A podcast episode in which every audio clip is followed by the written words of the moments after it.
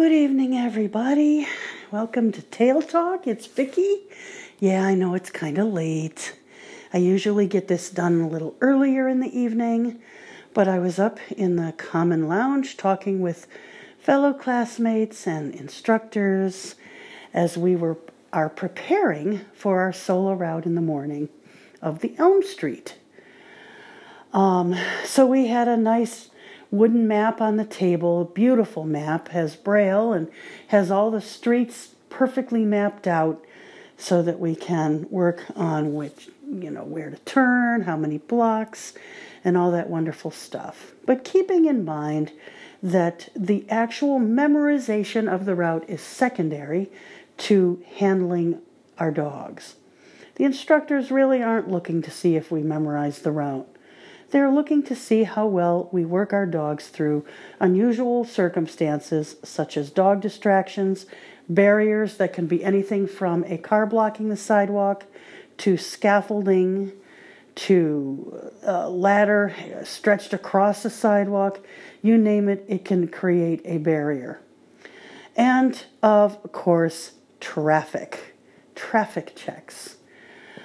Traffic checks. This is something that is very, very, very important to us as to me. I, I will speak specifically for myself, although I have a feeling that if we asked everyone in my class, they would be in agreement. One of the main reasons I got a dog is because drivers are getting, well, it seems like they're getting blinder and they're getting crazier, and cars are getting quieter. And so it is so important that I can trust my dog in any traffic setting. And this is one of the most important skills that the seeing eye teaches our dogs. And as where I can't take you step by step through that actual training process, what I can share with you is how they actually conduct what they refer to in class as a traffic check. And it is probably something that would be very difficult for family members to watch because they actually appear like they're going to run us down. But in actuality, they are completely in control and know exactly what they're doing. And the idea behind these traffic checks is to teach the dog that avoiding a bad situation is a good thing. Now, if you think about crossing a street, of course, the first question I am asked is How do you know when to cross the street? Does the dog tell you? Okay, so if the dog told me, I would still be waiting at some light. So, you know, uh, no, the dog doesn't tell you. It's up to me to evaluate traffic by the sound. Um, if you have a regular intersection with perpendicular and parallel traffic, the ideal time to cross is when the perpendicular traffic is going. Okay, but then you have other issues such as right turns on red and um, other folks who maybe just decided not to stop. So, any number of things can happen. So, what the seeing eye teaches is for the dog to be able to deal with any scenario that could possibly face him or her. It is a technique that's called intelligent disobedience. This is the first part. If I'm standing at a corner and Astro and I are patiently waiting, and I get the signal to cross, and I tell him forward, but there's a car right there, he's going to refuse my command. Um, if I tell Astro forward and we step out into the street and all of a sudden a car comes by in front of us, he might even have to back up. He might have to speed up. The key is I have to know through the harness what he is trying to get me to do. I have to be ready to follow him, whether it's backing up, going forward, stopping, whatever is necessary. And it can be a little scary, but it is so necessary. And it's part, one of the main reasons that a dog is just so wonderful.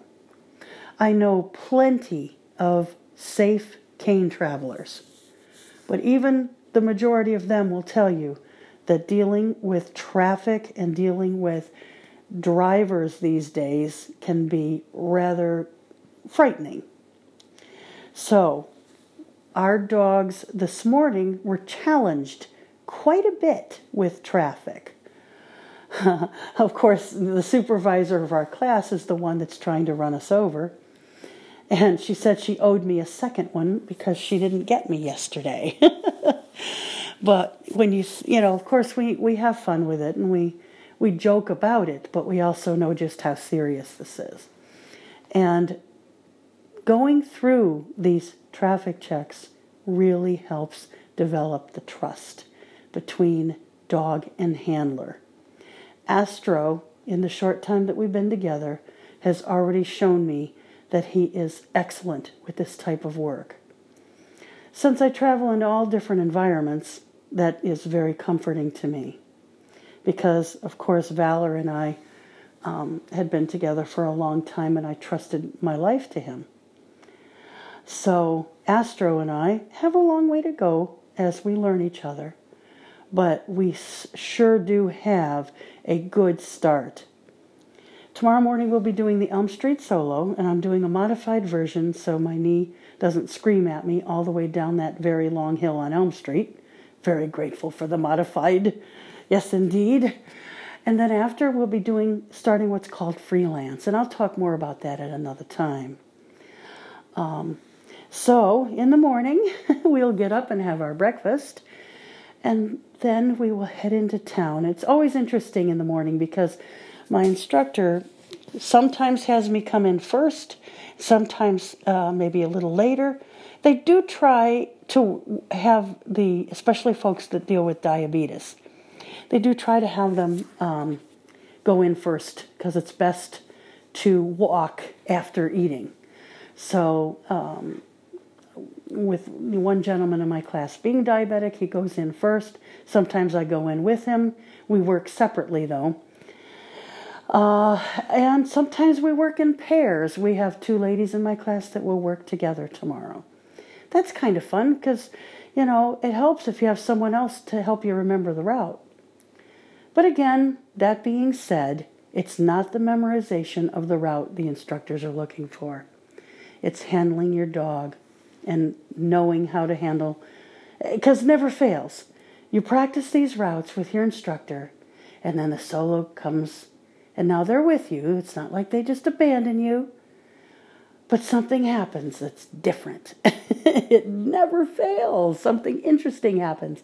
Well, this is life. This is what's going to be going on for hopefully the next seven, eight, nine years with your dog. And so, how you handle yourself is what they're looking for. Well, let's see. What else do I want to share today? Good dinner tonight. Ooh, yes. We had chicken parmesan and linguine with marinara and a nice tossed salad and for dessert cheesecake and it was so good. Oh, very good. Their food here is amazing. For for lunch today we had a, a seafood salad sandwich or there was it was some kind of a roast beef uh, cheese sandwich. I guess it was pretty good. But I had the seafood salad and a delightfully cherry crumble with whipped cream dessert. Yes. And I had dessert twice today because I didn't have any dessert yesterday. So I don't feel guilty. so, yes, their food here is awesome and um, they just really know how to make you feel wonderful here. And they always have a good choice, you know, like for breakfast. I had the choice of a hot cereal or cold cereals, yogurt and granola, which I do enjoy. They had fried eggs, hash browns, and toast, and all kind of good stuff. I had just had a couple eggs and a couple pieces of toast, and I was good to go. So, I guess this is it for this evening. Sorry that it was so late. I usually try to get this done a little earlier in the evening, but well, you go with the flow. As I've said before. In this case, in this class it's been go with the snow. so for Astro and I and for Tail Talk, thank you for joining me this evening, and I hope everyone has an awesome night, and I'll talk with you again tomorrow.